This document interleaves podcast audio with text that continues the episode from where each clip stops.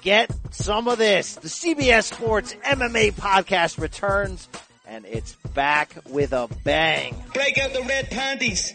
We're rich, baby. Oh, that's what I'm talking about. Another loaded show that is sponsored and underwritten by that same performance enhancing audio. You can test for it, but you can't find it even though it's always there. And the Brian Campbell is in fact the voice that you hear. Don't get that thing twisted.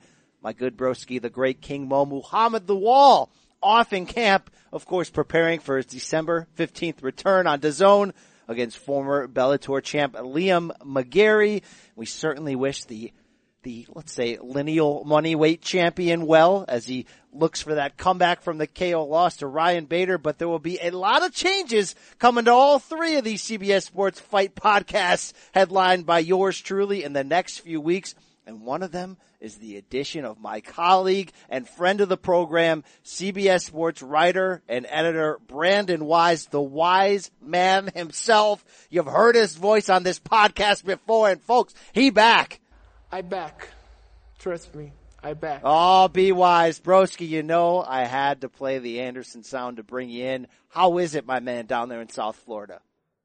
Everything is going great. I really just hope that my era here is longer than the Machida era. That's all I can oh, say. How dare you? Welcome to the Machida era. It's still real to me. By the way, little inside baseball. Remember that time we went out for some food and drinks with the great Rashad Evans and we had him telling us inside baseball stories on that loss when he was like, getting hit by Machida who was pawing and he's like, Machida, you hit like a bitch. You hit like a KO loss. That was a great story. so shout out to Sugar for, for sharing that one with us. Absolutely. Uh, Wise Man, as the great Count Bisping would say, welcome to this show. Welcome to the big leagues. I know it's your first time involved in something like this. Welcome to the big leagues. Um, after this, you'll be back to the undercard. Oh, no, no. How, how dare, he? how dare he? How dare he? But seriously, thanks for joining me. And we've won hell of a show prepared for the peeps after a couple week break. Maybe even a show worthy of a five star review. So folks, if you see something you like, you enjoy the show this week, of course. If you see something, say something. Please head on over to Apple Podcast or wherever you, you're listening to this. Do you think I care where you listen to this? Just go out there, five star review, say a nice thing about the, the guys on the show, whatever you have to do. But let's get into the meat of what we got because we got a full recap of the week that was in MMA, including UFC's trip to Argentina on Saturday and a full preview of the weekend to come which of course is that UFC heavyweight rematch in Beijing and the sloppy Super Bowl that is Liddell Ortiz three from LA. Hashtag old guy fights for sure. Hey, I know what you're saying. I see the face right now, B Wise. You got the same face everybody else out there has. Try to avoid this fight all you want. I don't care because I know what you smell and it's what the old guys are cooking and I know secretly you like There's that a beautiful smell. aroma that arouses me. It just might. It just might, Wise. And to get you fully fired up for that trilogy, your boy BC brought in chats with those Hall of Famers, Chuck Liddell and Tito Ortiz, to see whether this really is just a one-off money grab or whether Golden Boy MMA is ready to take over the cage fighting world. I just said that. I just said that out loud. You're, you're gonna let I me. can't, I can't believe you did that. You're gonna let me just I leave those words that. out there, Oscar? All right. Hey, Wise, let's get into uh, a little bit of the weekend week that was in UFC. They were down in Argentina. What what city was that? Buenos Aires? Is that what they call it? I can't believe you're trying to put on a Spanish accent right now. This is awful. How dare you? What a great start. What a great start to my tenure here. With Uh, you trying to put accents on different words that don't need them. This this is what I do. This is what I do here. But uh we saw a welterweight main event that was worth watching in. And then your guy, Santiago Ponzinibbio, the Ponzi scheme brought the bang with a KO of the always durable, the always cardio, Neil Magny. And then he damn near went out there and tried to announce himself as the next title challenger at 170 pounds. Whoa, whoa, Ponzi, get in line, brother. Your thoughts on this finish though, because that one punch KO, pretty damn good looking. It was good. Um, I would say this though, Magny was bothered all fight by his eye. He got clipped early on and it looked like he might have had a broken like orbital bone or something because every time that Ponzinibbio got anywhere close to him, he was pawing and trying to cover up that eye as much as he could. It almost made the ref think that he had a, he had gotten eye poked, but it was no, it was, it was damage that was done to his eye. So the whole time he was worrying about that while Ponzinibbio was able to just poke and prod from the outside, pick his spots, and then like you said, he finished him with that one punch KO just because Magny was so tired from backing up and then getting uh, crushed. So when he fell in the heap, you knew it was over. I'm not gonna lie, I didn't consider Santiago Ponzinibbio as a legitimate title contender coming in. The Argentinian headlining in front of his home peeps. 32 years old. He's done some stuff. This is his seventh straight victory going back to that loss to Lorenz Larkin in 2015. But when you weigh out who he's beat, right? I mean, there was the decision win over Mike Perry. Now you got the Magny win. He's not ready for Woodley next, but he's in discussion in a division that's sort of I don't know, kind of going through a transition. Still Woodley on top, but you're seeing the new names. The, the Colbys, the Usmans, the, you know, a couple old players like Maia and RDA, and certainly we're going to see Usman and RDA face off very shortly, but hey, welcome Santiago. Welcome to this damn, to this damn title picture. He's fun fighter to watch. I don't hate him. I don't hate this. I would like that. Um, I think he's going to be a top six, seven guy, maybe. I think one name that you didn't mention is the one that he probably faces next, and that would be Stephen Thompson because he needs to have a challenge like that. And I think Stephen Thompson has kind of become that, um, that, what do you call it? The gatekeeper. You know, gatekeeper. There you go. Gatekeeper Thank you. He's kind stars. of become the gatekeeper for these top tri- title challengers because he's just such a big, durable guy, and now he's starting to pick up a few losses here, but he hasn't fought since he lost to Darren Till in May. First and now all, he's he looking for another lose to Darren challenger. Let's be really honest. Thompson won that fight. All right. All right, whatever. I UFC don't trying care. to fast track the next Conor into a title shot. I, look, we have to speak truth on this show, whether people are prepared for it or not. I know there's some th- uh, truths that are hard for you to accept, wise, like this truth. Ding, ding, ding, ding, ding. You knew it was coming eventually. Are you ready for this? Are you ready? Do you know what I'm, I'm going to say? Are you ready for it? No, I don't know what you're going to say, but I'm ready. All right. Weidman, Silva. Hey, Silva lost to Weidman twice, but Weidman never beat him. That's just an example of the kind of truth I'm willing to give you today. It happened, all right? UFC tried to make Till a star. Woodley humbled that ass. So that's just me telling you the truth right there. You gonna take that? Why am I not surprised that it took you, what, five minutes to get in a Weidman dig at me just because you wanted to do that? Do you need to tell the people about our bet? Well, I was going to save that a little bit, but I do have the shirt right here. I do have the green Reebok UFC shirt right here, the one I gladly and greatly desire that you sent to me. Let me just hold it up for you to look at one time. The Baron, right here. It's still real to me, damn it. I know he's no longer pound for pound number one. He's no longer the champion. He's kind of hella washed and he's got bad tats.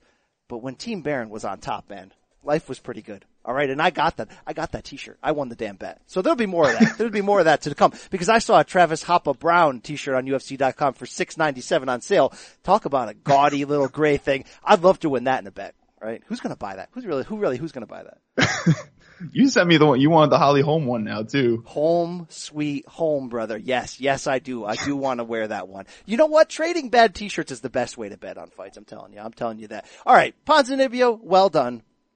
Good knockout of Magny. There's going to be some opportunities in this division. Yes, they tried to force Till down our throats when he didn't deserve it. Thompson is still around, still that gatekeeper celebrity to the stars, like you're mentioning. If you are going to get advanced to that title picture, you do have to get through a guy like that. Would be an interesting matchup if they went that direction. I wouldn't hate it. Um, there's a new folk hero on the rise, and I'm not sure if I hate this guy or not. But uh, Johnny Walker on the undercard. Uh, what weight class is this guy? It might be a featherweight for all He's I a know. 205. He's, a- 205. He's a 205 He's like seven feet tall. And he sent Khalil Rountree to hell with a, with an, el- with an elbow and yet was kind of like a clown. He's like an animated clown with a mohawk and the interview afterwards was really weird, but I can't take my eyes off this guy. Do you, you feel what I'm feeling there? I can't tell if he's real. Is that a real person out there? I don't know. He's like a marionette or something. His mannerisms are so out of control. But if you're going to get a guy who's like 6'5 at 205 with that kind of length and the power and the short elbow, I'll tune in. I'll tune in.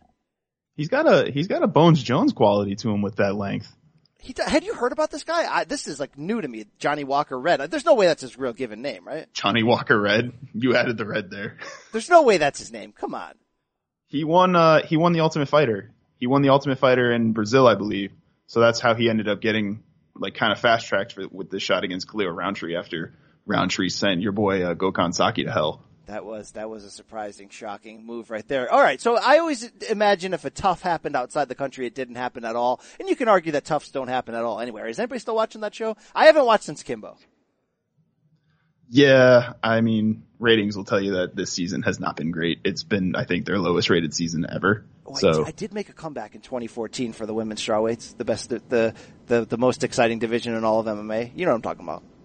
yeah, That was a good TUF house. I was I was down for that. yeah, it was it was fine.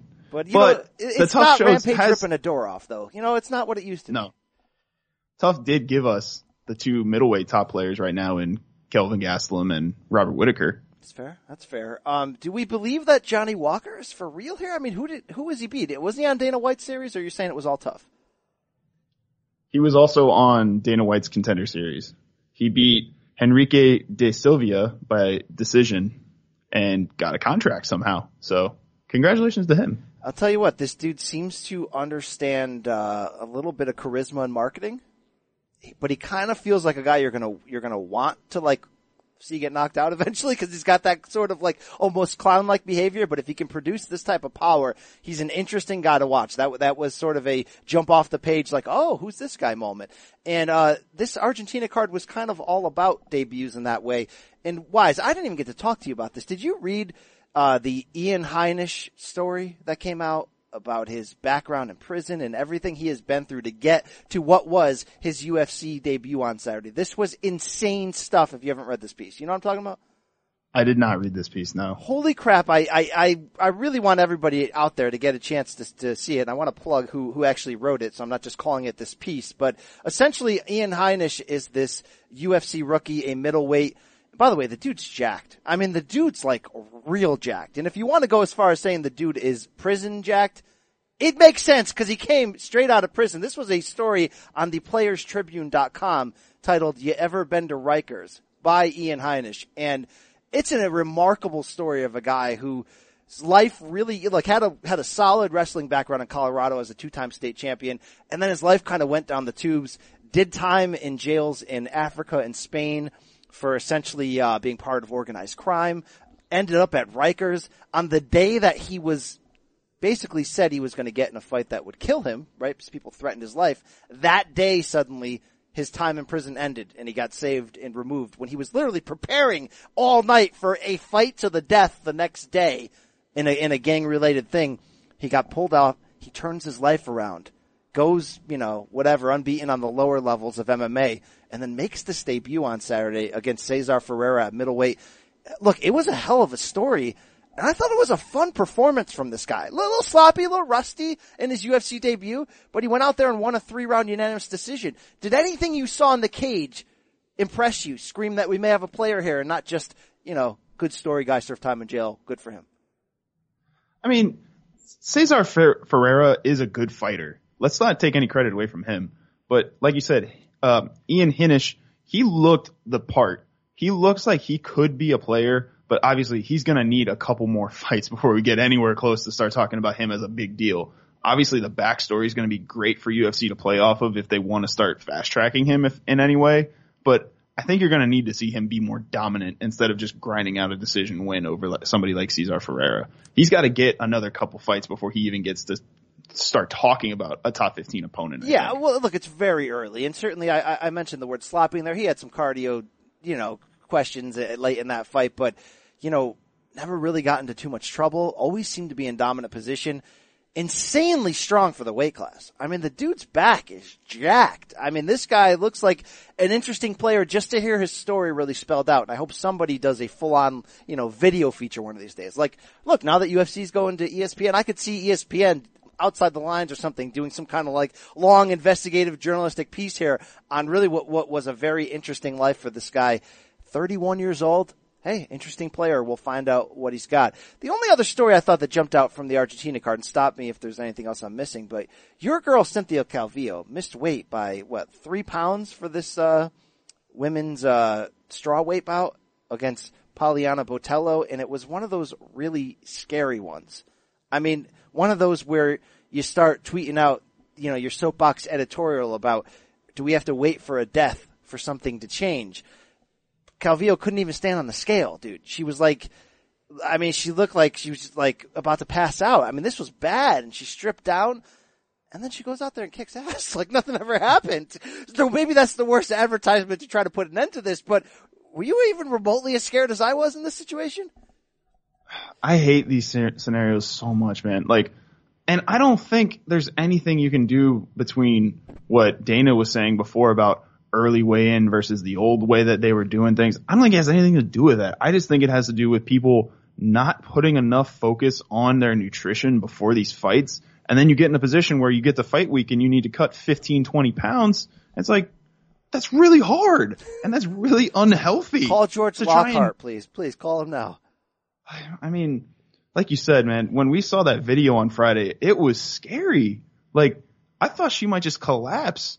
When she, when she steps on the scale and then steps back and she looks at the, the athletic commission guy, I, I was like, you're going to seriously let her go back after she almost collapsed right there? Like, how do you get to this point in a fight? We've talked about this at length, man. It's gonna take a death before they change It will. rules. It's scary, man. It's stupid. It's scary. It's How- archaic. I think we're gonna look back on this era as being like, I can't believe they were still doing extreme weight cutting to this point in boxing and MMA. And by the way, it seems like such a bigger problem in MMA right now than it does in boxing, considering how many big time fights are falling apart with people being hospitalized for missing weight. But yeah, it's gonna come down to a death.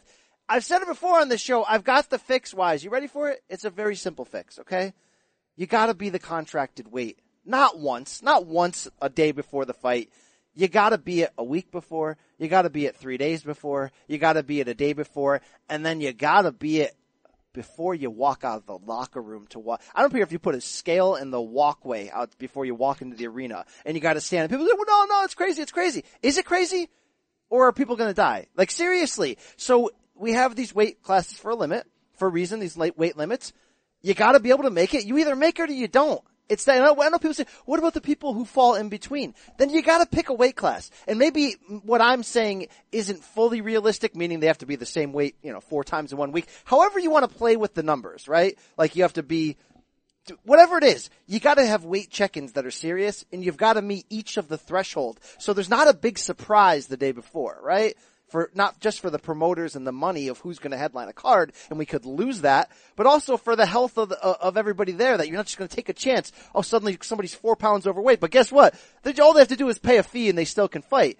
Because not only does it sometimes give people advantages, but in this fight, we thought it was going to severely limit Calvillo and she was going to be in trouble. No, she came out there and submitted uh, in the first round Botelho dominantly, so that's fine. But I don't want them to sweep it under the rug. Why is this? Would my scenario work? How would you alter that? So your girl, uh, Roxanne Modafferi, she actually had an interesting theory as to another way that we could do this. You take a point in the first round. You start off the round with your opponent is up 10-9 and then you have to go figure out how to come back from that after all. I don't know. I like That's your a idea. that's a temporary fit. I mean, I guess that's a dissuader, but people would still t- lose that point and be like, "All right, I just got to finish him." Right. But not everybody can finish. I mean, Calvillo clearly can. She's, I mean, I told you before, I fell in love with her fighting style last year when she went 4-0 and was just cleaning out straw weights. But then she got popped for ster- for, for weed, I think it was, and got a nine month suspension out of nowhere. And now she was on her way back to this. And obviously, like from the weight cut, it didn't look like it was going to be the same fighter. Like my theory, my thing was like watching that. How is nobody there at all concerned? Like we had a case a few months ago where they just wouldn't let somebody go back on the scale. I think it was Anthony Pettis for um for 223 223 when they were talking about when, yeah when they were talking about having him fight Khabib as like a temporary fix. He came out weighed 155.2 and the cut was so bad for him. They were just like, no, he's not coming back out on the scale. How does nobody? I mean, they that didn't was let her state go of back. New York, and they're known for that. They're known for being tight, and also, uh, by the way, they did that with Max Holloway, right ahead of 220. They wouldn't let him finish that cut for the Khabib fight. Mm-hmm. They didn't were even let him step on the scale. And I think, by the way, that goes back to that boxer who who had a real bad uh, situation. Remember Magomed Abdusalamov, the heavyweight boxer, who uh, Yeah. in the fight against Mike Perez, which I was ringside for, the New York, State Athletic Commission got sued big time for millions and had to pay out for what was mishandling after the fight. Ever since then, the New York Commission is going to be as strict as possible. But your point is that not everybody is that strict. They're just throwing people back out there. So I don't know if every inch of my plan works. But I think uh, the, the you know what the theory of my the real foundation of my plan is? You can't extreme cut anymore. You either are under that limit or you're not, dude. All right, that that's the bottom line. So you either can show that before the fight, and I don't know if that means you have a a weight cutting limit. After, you know, you weigh in on Friday, but then you say on Saturday you got to step on the scale one more time before you walk out there. Even if you want to add weight to give people a little small window of rehydration, whatever you want to do, how it is now doesn't work. All right, it's not working, and it's not. And this argument isn't from a competitive disadvantage argument. It's from a somebody's going to die argument. So can we just get past this part of this this portion of combat sports history? Can we evolve? Really? This is sport is dangerous well, enough, bro. Why everyone's probably on roids anyway, which adds to the danger. Why do we have to make this so much more dangerous by doing the weight cutting thing? How about instead of evolving, we go back to the Stone Ages where we have risen rules where it's just open weight and we can all just fight whoever the hell we want to fight well, yeah, UFC one rules. Yeah, yeah, open weight. Well, I think that's a little bit ridiculous, but uh, I'd, I'd love. No, why is that ridiculous? Come on. I mean, remember when BJ Penn fought Lyoto Machida? It's like, wow, he had big balls, but what do you get? What do you gain from that? You know, remember that guy in Japan lost his eye? I mean, from uh, things, bad things happen. There. Anyway, uh, look, can we fix this? Can we put our heads together, please, state commissions, and get past this? It's, it's just, un, it's unbelievable that these, these two sports, meaning boxing and MMA, which are already the red light district in sports. They are. Look, the average sports, you know, a lot of average sports fans still look down on these fight sports. It's ridiculous. These type of things only make it more ridiculous. Let's clean it up. You can only put so much lipstick on the pig, but can we try to put a little bit of a layer on before you're going to kiss it?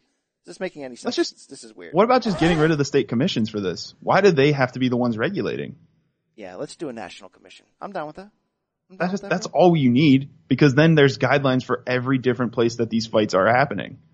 There's no just, oh, this might be okay here, but it's not okay over there, you know? Problem is ultimately, there's so much money involved, then when you have so much money, you have so much corruption and, ah, uh, but it, yeah, we gotta have it. And boxing's way worse because there's no central organization body anyway because there's no one league. It's just a, it's just a freaking joke. Um, in Argentina, look, I saw, I know he's your boy in the co-main event, Darren the Damage Elkins. I know he takes a lot of damage and that's his shtick. Like that's his thing. That's what his character does and then he gets in these fight of the year contenders because he gets the crap beaten out of him, but he can't give up because he's a, a psycho and he comes back and he wins. And I don't want to take any of those wins against from him, including that big one against your guy, the damn septic tank, Mirsad Bektic. But, uh, he lost to Ricardo Lamas, third round TKO in the closing seconds and got the crap beaten out of him. And I don't know how many more times I want to watch Darren Elkins just bleed all over the place before I'm like, dude, can we can we throw a can we have a little bit of defense? Can we throw a jab? Can we do something? I mean, the guy's like he's got a lot of heart. He's 34. We love fighters like this, but we love fighters like this to a certain degree, and then we start getting uncomfortable. And I know this is only two losses in a row, so no one's pulling him from his job. But are we are we at the uncomfortability point with Darren Elkins, or should I just shut up and and just bleed, baby? No, we need to get rid of Darren Elkins. just send him to Bellator already. Like he's clearly not at an elite level anymore. He never really was to begin with. But when you get Hail Mary comeback wins, people start getting excited. So they give you big opportunities like this. And like you said, now he's lost two straight fights against people that he probably shouldn't have been fighting against. So I think it's the Darren Elkins experiment is over. He's going to keep fighting on these FS1 cards or fight pass cards. And that's where he's just going to stay for now. So that's fair. That's a sober response. That was a nice alternative to what I offered. I was I never. Like you said I'm in love with this guy. I don't like Darren Elkins that much. I just thought it was funny that he had a comeback win. Roxy is my girl. Come on, I'm, I'm no, I'm no happy, happy warrior fanboy there though. Shout out and respect to that. Uh, wow. Hey, let's transition to the latest news. We got a lot to run through. It's been a couple weeks since we rock and rolled on this show. Uh, big one here. Wise Nick Diaz. Remember him? Hasn't appeared in four years. Hasn't won, by the way since the BJ Penn win in 2011. Do you know how long ago 2011 was? I was still in college. 2011? That was like four residences ago for me. Like, it was like three jobs ago. I mean, like, it's just ridiculous. 2011 was the guy's last win. We love Nick Diaz, the Stockton slap, 35 years old. He's going to end that layoff March 2nd in Vegas, UFC 235 against Jorge Masvidal. So when the, when this got announced, I'm sort of like, okay, I don't love it because it's not a huge name. And I guess I thought Diaz was at the point where if he's going to come back, it's going to be against a big name because he's such a damn wild card. We saw what he did against Anderson Silva, which was really weird Nick Diaz things. You never know what you're going to get from him. You never know if he's going to show up at a press conference. But the more I think about Nick Jorge, they're gonna bang. They're gonna talk a lot of trash before and they're gonna bang. So maybe I need to get out of my own way and just enjoy the violence. If they put that as a co-main event or a main event like they should, that will sell because like you said, those two on the microphone are just fantastic. Jorge has no problem speaking his mind and he will let you know how he feels about everything that's going on around him.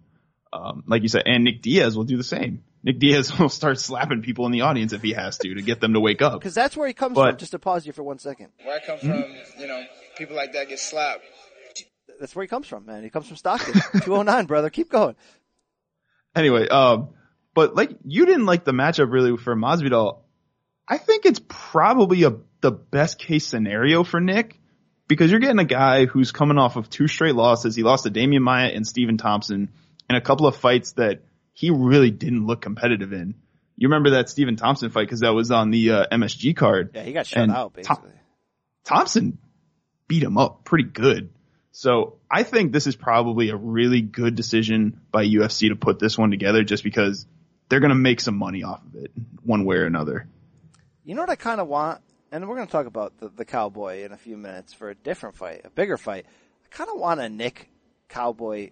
Actually, it was I kind of want a Nate Cowboy rematch. That's not Nick. Yeah. Remember when Nate was just firing off middle fingers and he got into Cowboy's head and he totally dominated in there? Hey, I take Nick Cowboy. I really, the truth, look, the truth is we take the Diaz's against anybody. We just want them out there. I don't know what kind of, what Nick has left. I don't know what kind of end game he has left. I kind of feel like we might see him one more and then never again, or one more and then another three year break and then one more and never again. Like you never know with these guys. I'd love for him to come back and fight three times a year. He doesn't even have to go up the title ladder. Just make fun fights because every fight with him is fun. But can you accurately predict what a Diaz is going to do next? What they're going to think? I know you can if you're UFC, if you're trying to plan out their future, but I mean, this guy's an interesting addition and member to this welterweight division, which is kind of, you know, reborn and the face is changing in it. Now we got Askren. Now we got all these other things going on. Imagine if Nick Diaz just becomes regular again and wants to fight again. This would be fantastic. I, I don't know.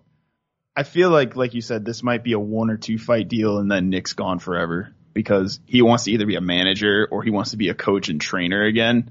I just, like, you said you didn't like this matchup. Who would you have preferred to see him fighting in this, in this spot at 235? I guess I wanted a sexier name from the idea that this isn't a comeback fight like we just mentioned. This may be the only fight, or you know what I mean? Like we may never see him again after this. You just never know. So if that's the case, I wanted something on like a well, GSP won't be too sexy, but I wanted something on that level. We're like, oh, hey, okay, all right, yeah, that's gonna be fun. Not necessarily Masvidal coming off of two defeats, but like I said, it's action potential. Nick could and should win it, even though he hasn't fought in four years and hasn't won in seven years since uh, a couple presidents ago. But uh, it, it's it's all. It, maybe I need to just shut up and, and just enjoy what I'm going to get. And Nick Diaz is fun. I'm going to enjoy him. But uh, wow, can you name his last few opponents? I mean, I know there was the Anderson fight. I know he beat BJ. We haven't seen who. Who do we see? Who else do we see him in recently? Can you even say say that off the top of your head? Nick Diaz or Jorge? Nick Diaz. I'm trying to like. It's been so long. I almost forgot what his career looked like. It's been like, like the Well, his last fight was against Anderson. and that was just weird. But we hadn't seen him for a couple years before that, anyway, right? I got his, I got Right. his, his rundown in front of us. Uh, oh, there was the GSP and the Condit losses in between. That's right. So he basically been fighting once a year in that run. So if you're saying you wanted him to get a fun opponent, you're not thinking even top five? Cause my only thought would be something like Yoel Romero maybe. No, no, Because- no, dude, he can't fight real middleweights. They'll just be. That's what I'm setting him up to saying. So, so I don't know what, I mean, Bisping? Could you have gotten Bisping out of, out of retirement for but this? I don't think Bisping can make middleweight anymore or has, or wants to. Look, Nick's not a middleweight. He fought Anderson because of the money was there, and then he fought really weird and didn't really try. Nick's a welterweight. yeah. This- Ben? Ben would have been fun. That would have been fun. That that's the fight they should have done. Askren, D- Nick Diaz would have been a main event. It would have been really fun. It would have really drawn interest. It would have been if Diaz even got dominated by Askren, he's still not really going to lose that much, right? He's still a wild card name personality that you can insert at any time. But they went in the other direction. That's a good transition right there. Let's transition right into there. Ben Askren does have his first opponent for this UFC run following the trade from one championship. He went on a trash talk tour de force, Brandon Wise, that we've never seen before on Twitter, and it was awesome. He's going to get ruthless Robbie Lawler, the former champion. That's January 26th, UFC 233 in Los Angeles. Little big balls move, by the way, by the UFC. Same night, Bader, Fader, or is it Fedor, Bader? Did we, did we decide that yet? Same night, same city as Bader, Fader. It's gonna be this card, which doesn't have a main event, but Askren Lawler's really damn interesting. What were your thoughts when you, when you heard that one? I think that's so we've been talking about how they've been fast tracking these up and coming prospects a lot. I think when you said this about about Ben Askren against Robbie Lawler and then Nick Diaz, Jorge Masvidal, this was actually them showing kind of restraint. They want to give these guys a little bit of a hey, let's make sure you can still fight kind of matchups before they get them in there against each other or against bigger names because like Robbie Lawler's nice and all, but like he's pretty washed, right? I mean, we've seen him in those last couple of fights. He just doesn't look like he's all there mentally, where he's trying to stand and bang with RDA or even Woodley when he when they fought a few years ago. It just didn't look the same as when he did against Rory I think and against lost a uh, lot of himself in those fights. Let's be honest, dude. The fights with Right. with uh, the two with uh, I'm sorry, the yeah, the two with Hendricks were tough as hell. I mean, he had to beat Matt Brown during that run. Then you have Rory. Then you go through Condit. I mean, that was a that was a the Condit was one a was murderer's row. fight of the year. That's back to back fight of the years, and I know that they were six months, of seven months apart, but that's seven months of hell right there. Both going the five rounds, like that's insane. Yeah. And we just said, we just talked to Kamaru Usman who said that he had been dealing with a lot of injuries and stuff before these last few fights when he fought against RDA. But still, I mean, it's, I, I don't know. I'm a little worried about Robbie Lawler's mental capacity still, man, just It's based on how many wars he's been in. Dude, it's such a unique career because he's 36 now, and there was that period where he was still the Strikeforce guy to us during that initial UFC run. And it's like, wow, Robbie Lawler's getting better. Wow, imagine him in a title shot one day. Holy crap, Robbie Lawler's the new champion, and he's fighting through hell. And even when he was the champion and he was winning these decisions, there were these rounds that he would just give away because his style is not to be a complete mixed martial artist. His style is to try to kill you for a round and then rest the next round. I mean, he's an insane caveman. He's an interesting quote, by the way, because he just doesn't care about like the stuff about fighting that fans care about. He's just sort of like, I like to bang and this is my job, so leave me alone type of deal. But it's a very interesting test for Askren. And people have ripped it. Some people think it's too tough. Some people think it's too easy. It's a very interesting uh, announcement in the, in the reaction it got. But I think in the end, I like that the UFC is still about challenging people. I like that when Brock Lesnar said, I want to fight in the UFC, they gave him Frank Mir, dude. I mean, Frank Mir might be a nice, at that point, Frank Mir might be a pretty equal equivalent to who Robbie Lawler could be right now if he comes back and he looks good, right? Former champion, been through some tough losses, trying to come back, been through some injuries. I mean, even when Eddie Alvarez crossed the street, they gave him a prime Donald Cerrone who was in the middle of that winning streak.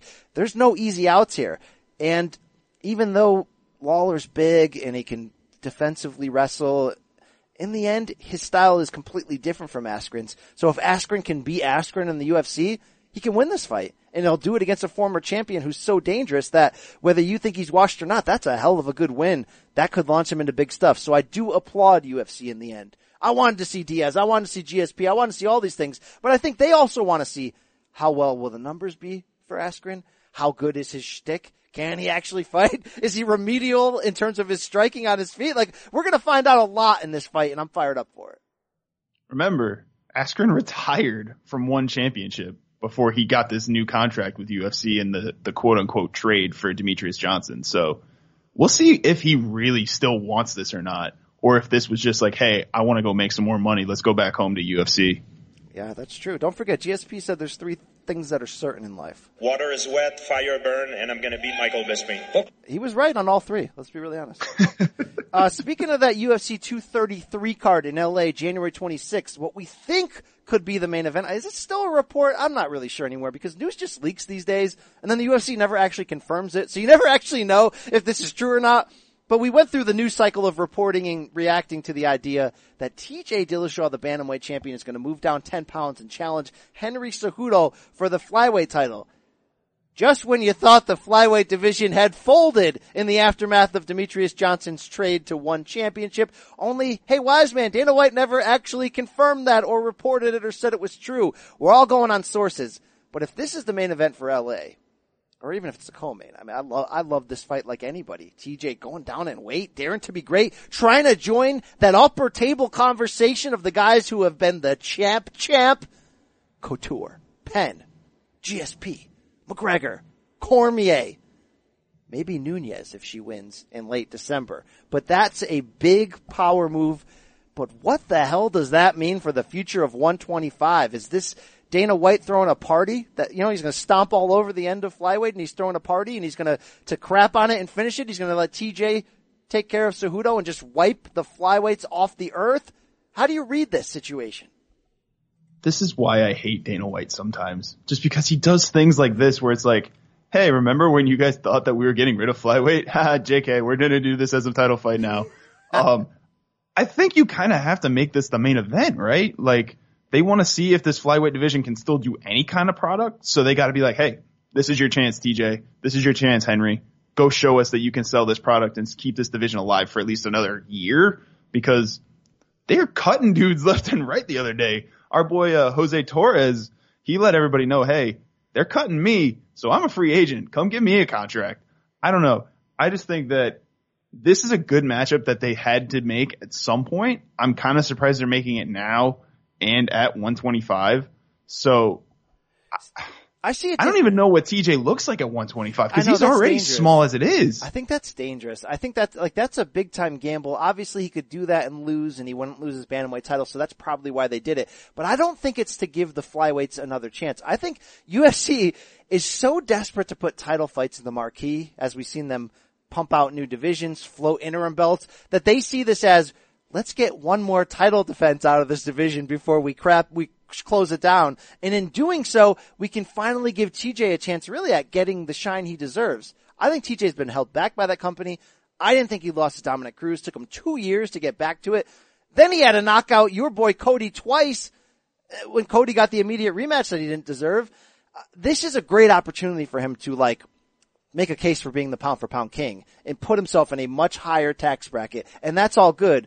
But I don't think flyweight has a future. And in the end, I don't hate that they're closing it down. I only say if you're going to close down men's flyweight, take women's featherweight with you, brother. Am I wrong? Yeah, no, you're right. But my thing is like, how does does this really make TJ the quote unquote pound for pound king, like you're saying? Because it's like Gives him a chance. we know. Uh, Gives him a I mean, he's a 135er though, man, and and to go off of what we were talking about, what ten minutes ago about weight cutting and how dangerous this is. How is this not dangerous for TJ? He is already almost 0% body fat. You see all those videos for UFC Countdown when he's getting ready to fight and how he has all these sabermetrics like telling him when to put his body at peak condition. He's going to cut another 10 pounds off of that to get there for this fight. I, this seems really scary to me. And I feel like that Friday we're going to have another one of these. Oh, well, TJ's still trying to cut. He's still trying to cut. TJ didn't make weight. like, I, I don't know. I'm kind of concerned that we're going to have one of those type of scenarios again. Yeah, there's a lot of interesting stuff to this decision. It's very peculiar in my eyes, even if it's just a ploy for one more title shot, even if it's a chance to give TJ some rub. It's just, it's, they're both LA, they're both California guys, so it could do well as a main event, but we'll see what happens there. Um, you know what I don't want to talk about at all is Floyd Mayweather on the boxing podcast, on the MMA podcast. But now he's probably going to box that Japanese kickboxer. I don't know why. Is it, is it boxing or is it like a pillow fight? Because I don't know what it is. boxing, but Floyd won't stop saying that he's going to box Khabib still, and Khabib's people are like, "Yeah, we're going to." do I I can't I can't play this game anymore. You got any Floyd comments? I can't do it. I I want him to go so far away again. Even though just a couple weeks ago I was like, "Yeah, I'd take a Floyd rematch if they're going to do it." Now I kind of just want him to go so far away. You got any thoughts about Floyd, the MMA? Wait, you you wanted a Floyd Conor rematch? Sorry, Floyd uh, Manny. Floyd Manny. Did I say Conor? Oh, okay. thoughts. No, no, no. You just said a Floyd rematch, and I was like, you really wanted to see another Conor fight? You know, when, when they announced the Pacquiao fight, I'm like, you know what? It's so bad. It, it might be fun to watch. Let's just do it. But, uh, I can't do this anymore. I can't do this, uh, Floyd tricking people with these MMA headlines. Floyd wanting to box Khabib. Stop. Stop the madness. No, yeah, you're right on that. I, I, I need these cross promote. Like, there was a point in time where we thought that Floyd was going to end up being like the the cash cow for these MMA guys to be like, hey, you've already conquered your sport and you're still not getting as much money as you want. Let's go fight Floyd for another 10 million, 15 million. I don't. I mean, I don't want to see those anymore. I just think it's it was fun when Conor did it because Conor can sell anything. I don't think anybody in the UFC right now could sell a fight against against Floyd to the point where Conor did. So I, I just don't need it, and I don't need that promotional tour again. Yes, you said what needed to be said. Thank you for joining us, man. Yeah. I love you. Thank you. Thank you very much. Um, moving on. Hey, former UFC welterweight champion Johnny Hendricks had his soul taken again. No, not in an MMA cage. The 35 year old was in Wyoming of all places for another one of these bare knuckle boxing federations. Wise, this is the, the, it's not like I'm against this because I like sloppy. I like old guy fights. I like BKB, the damn pit. I like celebrity, but I like really the, the, the bottom of the food chain when it comes to fight stuff. Meaning I'll watch it. That's fine, right? Todd Bridges against Screech Power. I like whatever you want to do. I'll watch that crap, alright? You want, remember that time Kobayashi had the hot dog eating contest against the actual bear and he got destroyed and afterwards Kobayashi was like, I'm so sorry. I will try so much harder next time. Like I'll watch all those train wrecks. But this is just bad. Hendricks was supposed to face Brennan Ward, the Bellator banger. He pulled out, as did Shawne Merriman, because this company didn't fulfill their contractual obligations, which means they didn't pay what they were supposed to. And Hendricks took took the spot there against some journeyman that you've never heard of and I've never heard of, and I didn't even bother to look up his name, but he got knocked out, and it was sad. Um, the point I bring this up is this the swiftest and hardest fall that any UFC champion has ever had, where you go from like the mountaintop to like eating hot dogs at a gas station for dinner. Like this was like really sad. Like the guy, like the guy used to like Big Rig, dude, Big Rig. Like this was like this was like really bad. I was I thought it was bad that he was even in this after retiring and saying I can't take this punishment anymore. Do you have any thoughts on this? Yeah, I mean that that Wikipedia page for him of those wins and losses is just gross. A lot of pink, I mean, bro. A lot of pink. one in one in five to end his career is just oh. And then he finally decided to give it up because I mean, my boy Paulo Costa just said no, no, you do not need to do this no, anymore. No, no, no, no, no, no, no. Yeah, he was like, I'm just gonna, I'm just gonna remove what's left of your UFC soul. You may have a little couple, couple crumbs left inside of there, but they'll take that from you in Wyoming with, with no gloves on one night, and we saw that night happen last Friday. But wow, this was, uh, he's the kind of guy where you can almost argue if there had been a 165 division, he would probably still be fighting the UFC right now. But he got caught between weight classes. I don't like what. How did the wheels fall apart this this fast? Because we made jokes before about my guy Renan Barão, and I got the Team Barão shirt right here, ready to put it on, brother. But you know, we had Faber on the show a couple months ago, Uriah Faber, the UFC Hall of Famer, and he kind of said it without saying it that Barrow was a victim of USADA, meaning he was a victim of his own possible PED use and never could recover when the USADA era started. But Uh, do we compare who had the worst fall? I mean, maybe Hendricks was worse because Barão's still trying to fight for the UFC. I, dude, I can't remember somebody losing the belt and then just dying like this. See, I feel like this isn't USADA based as much as it is just nutrition based. Because if you start looking at the like last few fights for him, he missed weight three out of four fights. And not close either, like by a lot. So I think it's more Johnny just got to the point where, all right, I lost the belt. I'm probably not getting back. I need to fulfill this contract out and then I'm going to figure out my life after that. And he probably wasn't training as much as he should have. He probably didn't care as much. So he was probably just in there going, eh, let's go fight, I guess. I don't know. Maybe I'll go train today. Maybe I'll have a cheeseburger. I don't know. Because I mean, when he fought, um, when he fought at UFC 200 against Kelvin Gastelum, he looked bloated. Like he didn't even look like the same person anymore. And over the last two years, I mean, it's just kind of gotten worse. He just has not looked the same. So like you said, I think, like I said, this might be more just Johnny got to the point where he knew he wasn't as good as he was once was and just kind of gave up. He just kind of let it play That's out. sad to see. Normally you see that, I guess, you know, five, six, seven, ten years later. I mean, 35, but it's still, we've seen guys do some things at 35. It's just, I mean, he just lost to a guy named Dakota Cochran in Wyoming in a bare knuckle boxing match on the same Probably card in a that barn. Chris Leben knocked out Phil Baroni with a jab. Like, what is happening here? What? What? This is the bottom of the food chain. Johnny Hendricks, it's still real to me, damn it. When you were on top five years ago, I thought you beat GSP Hendricks. Well, I'm talking to this guy like I'm talking to this guy, like he's sitting right in front of me. Uh, Wise, uh, But wow. you, but you could also probably point to that fight as a turning point for Johnny because Johnny, pro- like you said, probably thought he won that fight first of all. Then he got his shot against Lawler, beat Lawler, and then lost to him in a split decision rematch. That's probably where you can point to and be like, Johnny might have gotten in his own head and said, "Hey, maybe you're not as good as you think you are." You know? It's a fair point. It's a fair point. Um, the two fights with, I, I didn't even think he beat Robbie in that first fight. I don't know. Who cares anymore? Let's get off of this topic. It's just sad to see. It's sad to see him for my guy, uh, Renan Barão, who was, somehow was washed at 29. I don't even know where he's going to go from here, but, uh, yeah, man, we've seen people take some hard falls who are at the at the very top of the profession. Um, other news, let's let's talk because we didn't do a show the last couple weeks. That UFC 25 card was was pretty much hot fire from Denver. The fight night commemorating, you know, a couple days before the actual 25th anniversary of UFC one from De- from Denver. And we saw Yair Rodriguez and Korean Zombie put on a damn near fight of the year contender in a five round war that featured one of the most insane finishes in UFC history. Like to the point where people are saying this is the greatest knockout of all time in the history of the sport. I don't know if I'm willing to go that far. I don't even know if Yair meant to do that when with one second on the clock, losing on the cards, he ducked a Chan Sung Jung punch and then lifted up his arm and his elbow popped up from behind and he KO'd the zombie in just amazing fashion. I don't know if he, He can- actually meant to do that. Did he?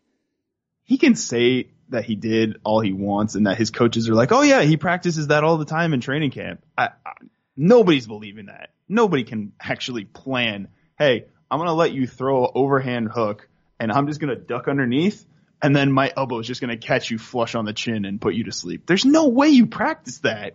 That is such an accident. Like, especially because the round was about to end too. Like, he might have just been getting up to be like, "Hey, I won. Don't worry about me." So I, I don't think it was intentional, but again, it delivered one of the best highlights we've seen all year. Yeah, and I don't wanna probably crap on it. five years. I'm not here to crap on it. It was spectacular. It was amazing. It was bizarre and insane. It was everything you want. But I feel like people were like jumping to be like, that's the greatest thing that ever happened in the history of the world. When, look, if I'm going to make a list of the best knockouts in UFC history, I'm going to put more ones that, that mattered, that were sensation. You brought up to when we had this talk offline, the, uh, the, the famous Hendo Bisping one from UFC 100. I mean, can you get a better knockout than that? And certainly there's been giant one punch ones in big time title fights. I mean, look, that, that Rampage one on Liddell for, in Yeah. UFC was insane at a moment where the company was just boiling over, about to become a crossover thing. And it was just, wow. Um, yeah, this was just a Hail Mary with one second to go. All those things are great and it was a really fun fight, but I don't know if I'm ready to like put it behind glass and put it in the UFC Hall of Fame as this like greatest thing I ever saw, but fun card altogether. Not here to piss on, uh, UFC Denver, uh, wiki. Uh, w- uh, there was, there was some fun things there as I look over the wiki page. Uh, anything else stand out for me from that card? Um, our girl Germaine de Randamie, she looked pretty good against your girl Rocky. She, a lot of girl, a lot of my girls in here apparently. Not, neither of those two are my girls. She needed that win bad. She, she became a villain for, uh, never fighting again after they stripped her of the title. Uh, She didn't seem to get any buzz off of this though. That was kind of weird to me. She Like doesn't have a personality. That's the problem. She doesn't have a marketable she- personality. she looked really good. She looked like she normally does at 135. Like they forced that 140, like we've talked about before. They kind of forced the featherweight championship and they just were like, Hey, you want to go do this? And she was like, sure. And then they wanted her to keep fighting and she was like, I don't want to fight at 145. Well, I want to fight at my natural weight. It's another one of those short-term decisions with long-term consequences. They want to start this And it- division so bad for Cyborg. She's not even ready. So like, oh, who cares? We'll just put Holm here against this other chick who's not a featherweight either, and Holm will win, and then we'll be fine, and then we'll build toward Holm Cyborg. No, it didn't happen, bro. It didn't happen, bro. And it kind of ruined de Randamie's career, right? I mean, Well, she ended up getting a hand surgery off of that that put her out for almost six to eight months. But now she's kind of working her way back. And if she gets another couple wins, she might get another chance to fight this um, knockout that Nunes had I'm with you. before she got the title. Knockout of who? Nunes? Yeah, no, Nunes knocked her out at um one of those military events. I don't remember the Yes. name of it, but it was like four years ago. So it might be another chance for them to have a rematch build. I'm with that. I'm, uh, I, I I think she, if she can put some wins together, she's certainly going to deserve it. There was a, she got screwed. You can say what you will. She wasn't willing to fight Cyborg right away, but she got screwed to be stripped the same way Nicco Montaño did. Um, how high are you on uh, Maycee uh, from this Denver card this week? Maycee Barber. Maycee Barber, was she 19, 20 years old? She looks like she's got a little bit of it factor there. It looks like there's like a, uh, you know, I mean, she's got a muscular body. She, she's a finisher, but it looks like she might have the, the eye of the tiger on the inside. This was an interesting find for UFC. It's kind of scary when you get a 115er that can do the kind of things that she was able to do and go in there, bloody up her opponent and then finish the way that she did. I think if you give her enough time, you can't rush it. Please, UFC, do not rush this girl. They don't know how to not rush, bro.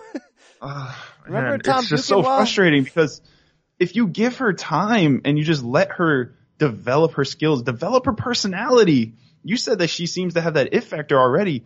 She needs to like fine tune it a little bit. You know, she's not Conor McGregor where she can just go out there, steal the show with her microphone skills. Let her slowly make that a thing. Let her slowly build up that record and build up some more knockouts and finishes.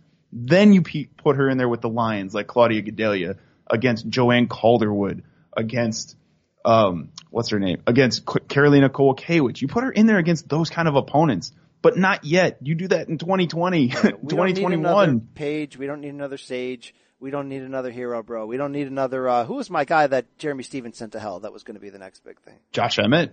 No, no, the other guy, Kim. Oh, oh, Dun Young Kim? Yeah, man. I mean, he got kind of thrown to the lions early. Duquesnoy did. They they've been known to do that. It happens. But yeah, let's let's do kid gloves here. Let's let, and there's the thing.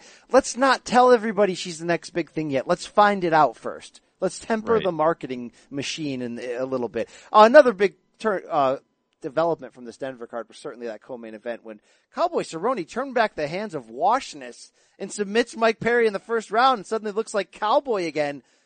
And bro, we're talking about Cowboy Conor now, and we're talking about it seriously to the point where TMZ just talked to Dana White, and do you know what he said?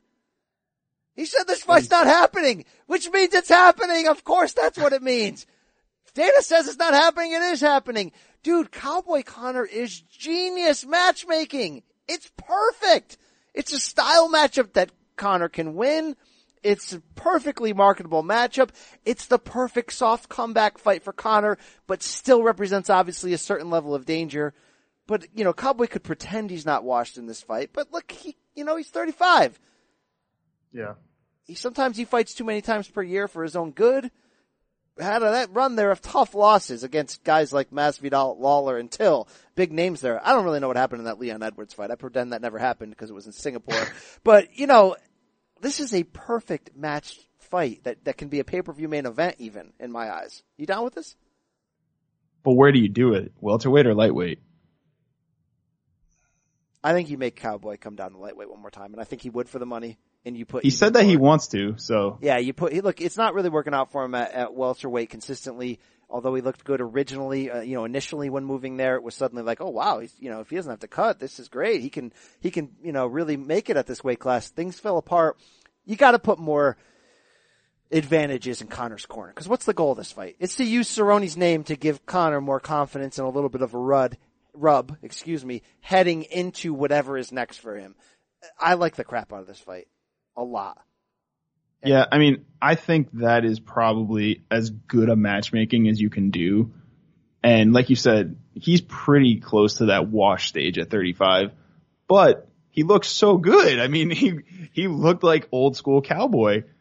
I think that is more of an indictment on Mike Perry than it is Yes. a, a Co- Cowboy Cerrone look great because Mike Perry, for as much as I love that guy because he can talk and he's got an attitude about him, he's just not a good MMA fighter. He is a great boxer, good kickboxer. He just, he looks so lost. I mean, he tried to take down Cowboy and I don't remember who told me this, but there's only a couple people in the, in the MMA world that you need to be worried about when they're on their back and Cowboy is one of them because they can finish you from their back. And when Perry took him down, you kind of realize, uh oh, Perry's in trouble here. And Cowboy showed it by holding on to that arm and not letting go. So yeah, I think Perry had an opportunity in this fight. If he had, especially if he had finished Cowboy and really put the nail in the coffin that this guy's washed and done to kind of become a thing. And you're right, he showed you that he's not, he's not about that life. He's not that guy, but I think this is better matchmaking for Conor than even the fight I wanted, which was the Jose Aldo rematch, and do it at lightweight. And again, put more advantages in Conor's corner. You're meant look. They want to rehab here him, and you got to rehab Conor's brand right here. You can say what you want, and there's a lot of things to say about Conor's loss to Khabib and the full domination that it was outside of that third round when really Khabib allowed it to be on its feet because he wanted to try to knock Conor out. And I don't care what people say. Yes, Conor won the round, but Khabib narrowly won that round. Like he was in it, you know, with him punch for punch almost. I think a lot of the problems with Conor was the layoff mixed with mentally he just wasn't as sharp and maybe it's the being more active that creates that sharpness. And, you know, obviously he's been swimming in more dollars than anyone could have ever imagined in UFC history. So that might change a little bit of your heart, but you gotta get the rub back on him. You gotta get him shining up again, but don't send him back to Khabib in 2019. Those are my thoughts, wise. Don't do it. Don't do it for business purposes. Don't do it for a lot of reasons because we need Khabib Tony in a big way. Tony needs it. The sport needs it. I don't care if you send Conor to Nate for a third fight. I don't care if you send Conor to Nick. I don't care if you send Conor to friggin' GSP for some kind of weird super fight. Anderson Silva, make that weird super fight. That's, that's, I'm absolutely fine with that. When Anderson Silva walks into a room, you could hear a rat piss on All copy. right, all right, all right, Joe, enough of that. Uh, I, I'm completely down with all that, but Conor's going to lose to Khabib unless he puts again one-sidedly, unless he puts some wins together and builds back up that swagger. True or false, bro? Oh, that's 100% true. I here's the thing: we've talked about this at length while Conor's been away, and bef- and even after this fight. Money changes you, man. I don't know how much hunger he still has. I'm just praying to God that the Khabib loss and him being humbled, because he can say it all he wants. That man was humbled in that octagon. That it brings the fire back because we don't ha- we haven't seen hungry Conor in a long time that press conference he gave in New York City that you were at where it was really weird because there were no fans there to hype him up and it was just him talking and trying to get people hyped up who weren't actually doing anything. It was a crazy person. That wasn't how Conor normally is. He just seemed like he was ready to go make this money. He didn't seem like he was ready for a fight. So I hope, like you said, that they give him one of these weird super fights or the Nate rematch in uh, 2019. But he need I, he needs to go find a new coach maybe. I don't know. Oh, he needs to go you. find his hunger again. He's got to find the hunger. It's all on him. There's, this was just the first loss where you don't have an excuse that justifies it. And I mean, obviously the Nate Diaz fight, last minute, moving up two weight classes, it, you justified that loss because he dominated the first round. All right, he, do, he dominated the first round. He ran out of gas. His fault, but you justify that loss, just like you justify obviously the Floyd loss for what it was. But there's no justification that gets him out of it now. This is humbling in every possible way, like you said. So we got to come back to this guy again. I just want to say from the bottom of my heart, I'd like to take this chance to apologize to absolutely nobody. But we need the authentic badass. And there started to be, I think 205 was the turning point ahead of that Eddie fight. You started for the first time to see more of a shtick, more of an act, where I personally think the stuff he did against Aldo and Nate in terms of building up fights, I, think it was prime Conor in that sense where the magic was still there. I know I talk about that a lot. People laugh at it. There was magic in Conor. I'm not talking about black magic, but there was magic in what Conor McGregor did to, to knock out Aldo in 13 seconds, to win these fights that he shouldn't have. That magic's gone. He started to lose that magic, I think, at 205 in that build because of burnout, because of four fights in 12 months. He fought Aldo, Nate twice, and Eddie in 12 months. Let that sink in. That's insane while carrying the company on his back. There was real burnout, and he lost a lot of that in the two years. I don't personally blame his camp. I'm fine if you do. Maybe he needs to be more well-rounded. I do like what his coach, did you hear what his coach, John Kavanagh, told Joe Rogan? He said, and this is interesting. It's sort of the idea of like, you know, you tell football teams don't play prevent defense because you're preventing a victory, right? You're, you're, you're basically mm-hmm. just backing up and letting the other team do what they want. They focused a hundred percent on takedown defense and on ground game and nothing on striking. So it's almost like he came in completely in a defensive mind and it took away what he does best. He didn't have you know, power and snap on his shots, if you remember in that fight against Khabib. I'm not trying to paint all these excuses of how Conor could eventually win the rematch. I'm not trying to do that. I'm just saying it was so humbling. He got destroyed and there were some elements to the mental pre- preparation, I think, that we're finding out that, that was off. They were wrong. Yeah, I mean, the thing is, when fighters lose that badly and they they just look exposed. How can you even say that you like did nothing but train wrestling? Like he just didn't even look the same. Like you said, there was no snap on his punches and he was in a defensive posture the whole way. He didn't even have his hands up. Brian, how are you fighting without your hands up? That's how you get clipped by Khabib, who's not a striker. I mean, no, you're right. I, I don't know. I, I just think number one bullshit. That's unbelievable. You can't do that. I just think that for all the greatness that Kavanagh has given him, a change of scenery might do him better. I, that's all I'm saying. Where do you want him? Dillon ATT Dan- with our boy Dan Lambert? Where do you want him? Yeah, I'd, I'd actually like that. Um, no, I mean, I just think Dillon Danis didn't give him a good look. Apparently, wasn't Dillon Danis his wrestling and jujitsu guy? Yeah, it's his man. What did that? What did that do? Well, I, look, we can we can rip on Conor, but he wasn't awful on the ground early on against Khabib. He fought, he fought him off Stuffed- a bit in the first round. He stuffed one takedown. I he thought he stuffed take- the second round. He stuffed a couple, I don't know, man. and then he got just- dominated for the rest of it. I just don't. Or he no, is sorry, not a third wrestler, round. obviously. The third round that Yeah. was on its feet, mostly he stuffed a couple early. I don't know, he got his, the crap kicked out of him. We know that, alright? We, Khabib was like, If you wanna find me, please just send me yeah, we know. Khabib. And they sent the location. It was in the middle of the octagon, 229, got the crap beat out of him. So match him the right way. Um, Khabib's 2019. If you're gonna play UFC matchmaker for a second, I'm telling you it needs to be Tony. But do we see Khabib twice? And if so, who, what do you want? What, what's gonna happen here? So who would he get after he beats Tony? You think he fights Hmm. Tony in April? It's kind of got to be right.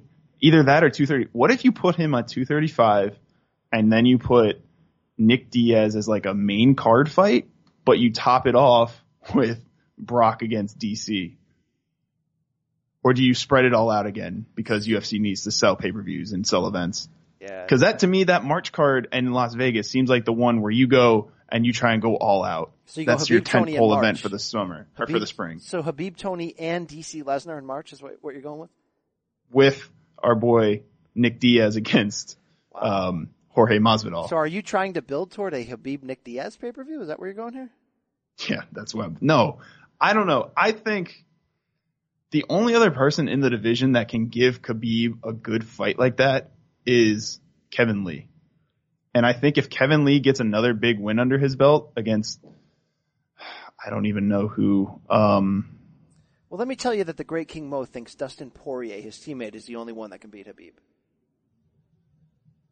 yeah, I don't see it. I just don't see it. Could be. I mean, Dustin's great. I just don't think Dustin's wrestling is that good. Because Khabib was, I mean, Khabib takes down heavyweights, man. like, All right, on. how about this? How about this for a scenario? Because what you said might not be insane. So let's say they do Tony Khabib. Let's say Khabib wins. Mm-hmm. Let's say Nick Diaz comes back and wins and looks looks like Nick Diaz again. Then you give Khabib a softer late 2019 pay-per-view main event fight that is meant to build his his star even more. Nick is the perp- perfect foil for that. And at the same time, you do Conor Nate three with the idea that you're sort of subtly building to Khabib Conor two in 2020 when Conor's got his mojo back. Well, I think we just, we just booked the damn territory. I think we just fixed it right there. I think we know what works. I can be fat.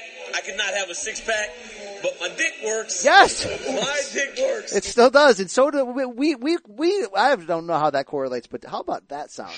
I didn't know that ever happened until I found it. Wow. It's pretty offensive. It's almost as offensive as this. Do they not know I'm half black? Yeah.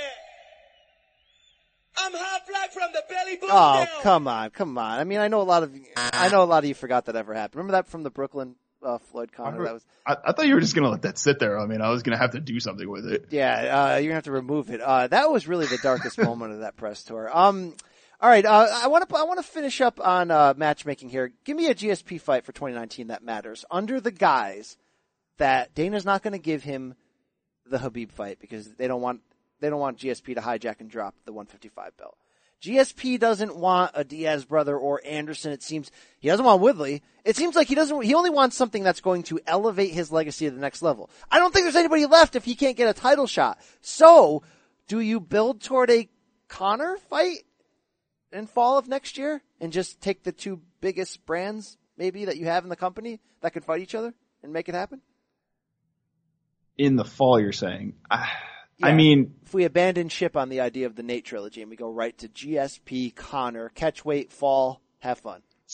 so GSP, so Conor would fight in this theory Cowboy Yep, in get- March, right? Get the mojo to get back a win. little bit. Yep.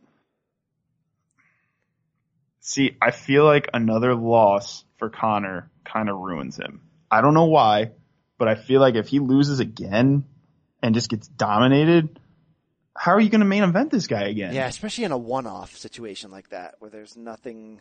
Yeah, There's nothing to gain. Like all it is literally just a hey, let's go make some money fight. Cause like there's no ill will between him and GSP. They like each other. They've had pictures together. then you know what? It might have to be GSP Silva. GSP just might have to s- swallow it and just be like, dude, you got to move up and fight and fight Silva. People have wanted it for years. We can get a cheap main event out of it. You can say you're the goat when you do it. I don't know. Maybe you know what? I just don't know what there is for him. You know, man. and, and he's so stubborn. He's not going to come back unless it's perfect. So you know what? Maybe he doesn't come back. Maybe he doesn't fight again. Maybe that's it, bro. Maybe that's it. I'm happy with that. I got to see his last fight. Because he doesn't care about fighting Askren. It's not like that helps his resume. Does it not? I mean, that's a big I mean, win no, if he gets it. It would help in theory, but I'm saying, here's what I'm saying. GSP's on the short list of greatest of all time, right? If there's three or four or five guys at that table or six of the GOAT, he's at it. But you could argue he may not have a singular enough resume to say, I am the GOAT. I'm a GOAT, but I'm not the GOAT. I think the only way he could become the GOAT is by going to lightweight and being Khabib for a third title. Or I think going in there and beating a prime Woodley right now, a prime late career Woodley, I think then that would give him. A, but it's got to be a, a, a kind of fight that allows him to make that statement. Askren's not that fight. Who get who do you give the goat status to then? Jon Jones? I personally do, which is a perfect transition because it's UFC 25 week. We're just coming off of that, the anniversary, and our friends at MMA Fighting, along with a lot of other top websites, put out the commemoration, the rankings pieces. They did MMA Fighting a top 25 UFC fighters in history. Here's their top five. We can we can compare and contrast and say what we want. Number one, GSP. Number two, Jon Jones. Number three, DC. Number four, Mighty Mouse. Number five, Anderson Silva. Jon Jones is the greatest fighter of all time. There's messy situations with the two drug tests, but he's the greatest fighter any of us has ever seen. We're going to have to come to terms with that. If you want to make the case like MMA Fighting did, that with the two titles and with the clean legacy and reputation that GSP, the king of Bushido, is that guy, that's fine. You can make that argument. But I think Jon Jones, from a pound for pound status, is the greatest fight I've ever seen. I'd put him at number one.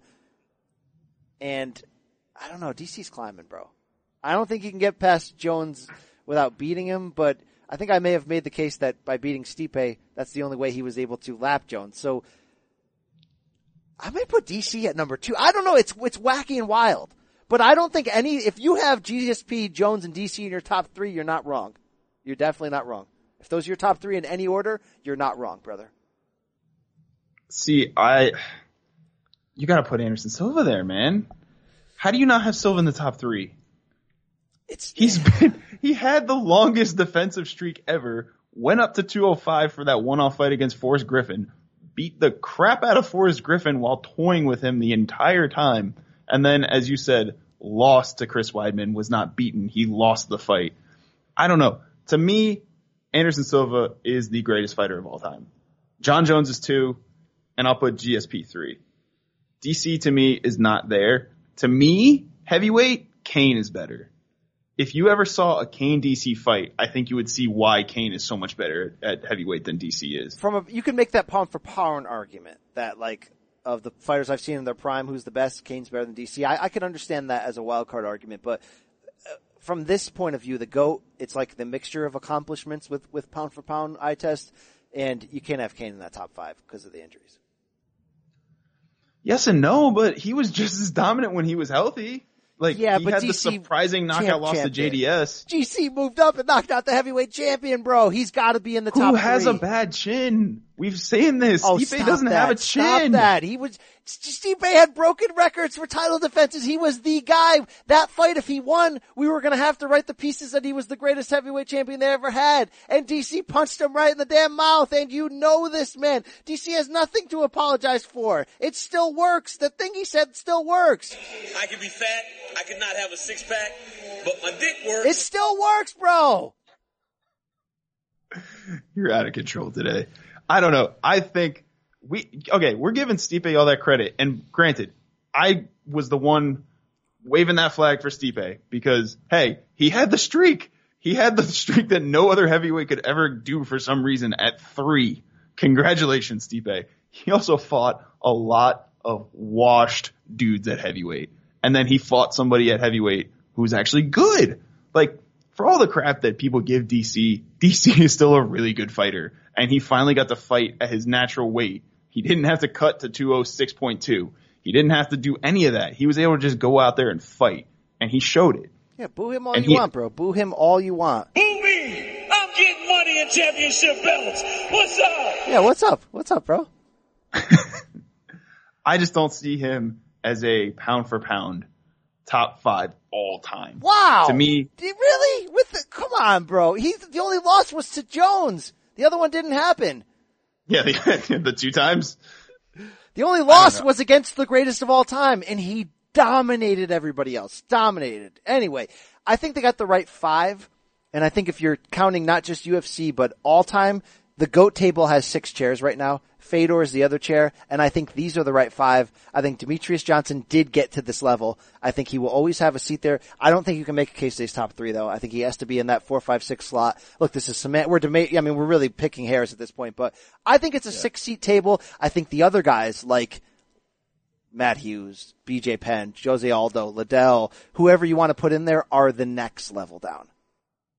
And Khabib could be there if he has another few wins, I think. Khabib if he gets to like 33 or 34 and oh, 0, True, but you got to beat more people than just RDA and Conor and Darrell Horcher. sure. I mean, I- come on, come on. Hey, Darrell hey, hey, hey, you watch your mouth about Darrell Horcher. the number one. We'll send him location. Um, all right, yeah, I'm down with that. Uh, you don't have any thoughts on uh, Brock Lesnar and Ronda Rousey's recent WWE wrestling and how that relates to potential UFC returns or comebacks, right? Did you see that Brock Lesnar at Survivor Series got introduced as weighing 265 pounds? Did that did that pop you at all? That he's definitely coming back? Do you care? You want to? You don't want it on this talk. You don't like They they really did that. Yeah, they did. They announced they announced his weight. At 265. That's a Was there was there a scale in the in the No, in the that's- ring? That's a message that he's coming. Okay, that's a message that he's coming. And Doesn't that sound like he got he lost weight though?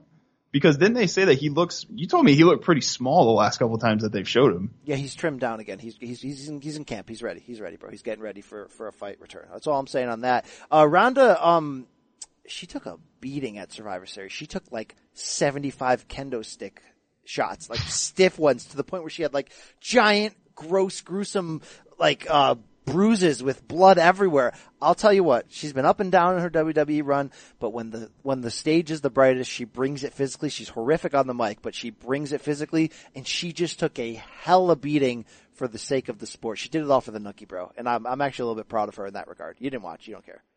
I didn't watch, but we already knew that she was never good on the mic. It was always just about performance for her. So good for her that she's actually performing well and showing people that hey, she is as physical a beast as she always was. What round they Rousey fine ass at? That's it, the WWE. All right, really, let's. you really had to get the the the, the black beast in here. Yes, I did. Come on, bro. All the training and all the sex I've been getting. Yeah, my body needs some time. That's my guy right there. That is my guy. All right, weekend preview time. And before we preview this this sloppy Super Bowl from the Forum in Inglewood, California, Saturday night, Chuck Liddell, Tito Ortiz three on pay per view. Brought to you by the fine folks at Golden Boy MMA. Let's hear from the participants. Enjoy.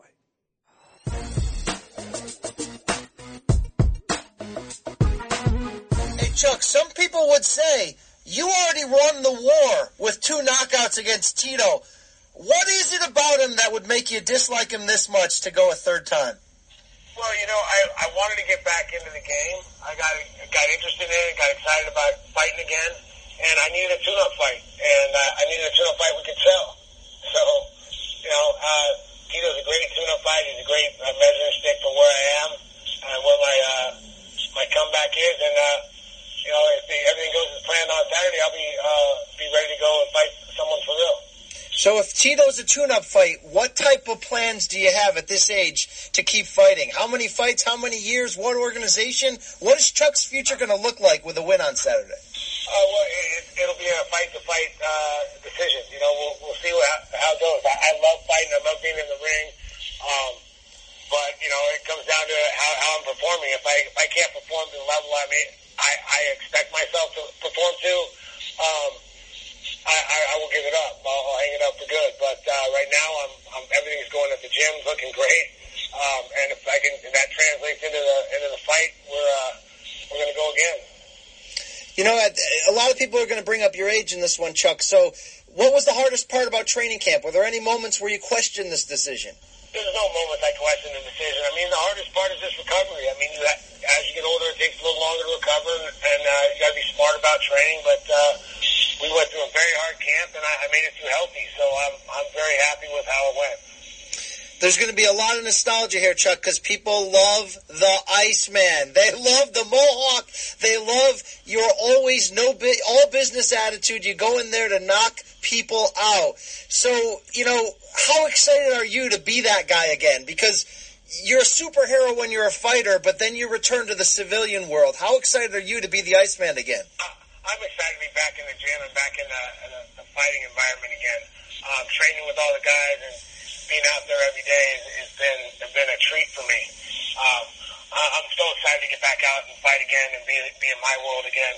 Um, this is going to be going to be no matter what happens on Saturday, it's going to be a, a great experience for me. So there's a lot of talk when we break this fight down.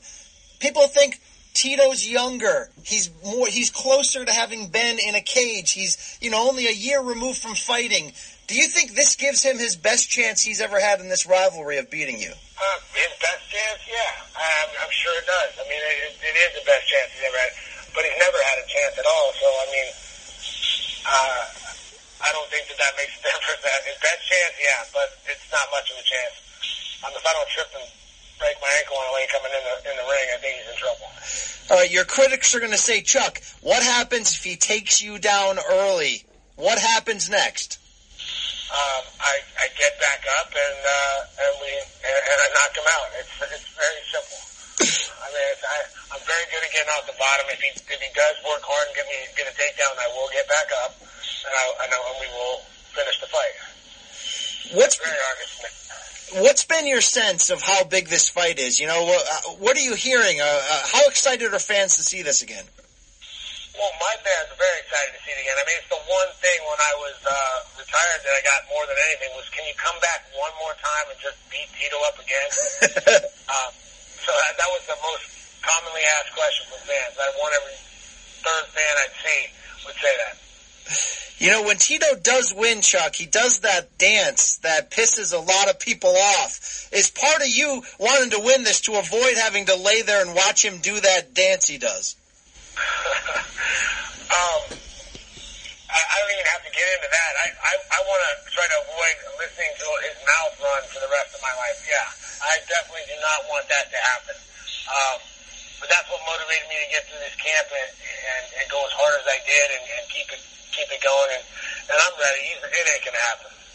Now, Chuck, uh, when people talk about the greatest of all time, the GOAT, the conversation in recent years is now including guys like Daniel Cormier, Demetrious Johnson, to go along with GSP, BJ Penn, whoever you want to put in there. Do you think your name is in that discussion where it belongs these days? Um, I don't know. I mean, I, I, I, I'm glad fans like the way I fought back back in the day, watched me fight, and uh, I'm, I'm hoping they're gonna love watching this fight. But I, I'm not really worried about it being in that conversation. I, I think all those guys deserve to be in the conversation, so I have no problem with it. Chuck, you had the style that was great because you were always willing to risk it all in order to win it all. You're not afraid to go in there and bang and take the chance of a knockout loss. Do you think enough fighters carry that spirit today? You know, as a fan, I'd like to see it a little more. Guys trying to finish a fight a lot more than, than just eking out a win and making sure they win, win the fight. But, you know, it, it's one of those things as a, as a manager and a coach, if I'm a manager guy and coaching guy, I, I just want them to get the win and, and take as little damage as possible. So, but as a fan, yeah, I, I think I'd like to see a little more guys. But it, as of recent, I think my guys have found out that the more exciting you are, the you know, the more more attention you get, the better better uh, paydays you get. So they're uh, they're trying to, to put it out there a little more. Chuck, how did you get the name the Iceman? That's something I've never actually known. Um, actually, I got it from uh, my trainer John Hackleman when I was uh, first uh, doing uh, a, a kickboxing. I was, it was my third or fourth fight. I, had a, I was like some 15th fight on the card, and we got there at five, and we were going to be there for five hours. And so he was going to take me up around 8:30. Well, he went to come find me at 8:30. He couldn't find me. And he's looking all over, and he found me in a corner uh, with my head on a Thai pad, sleeping right before, my fight. So he, he started, man, you don't get nervous before fights. And, and he started calling me the Iceman, and, and it stuck. Love it, love it. Chuck, finally, they always say power is the last thing to go in an aging fighter. How's the power right now? How do you know you still have it? Um, I think that's the one thing I've had.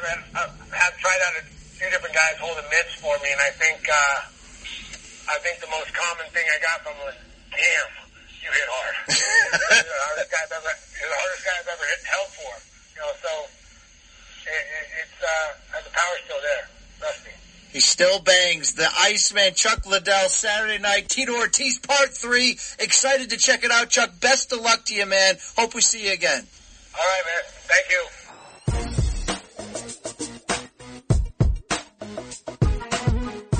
Tito.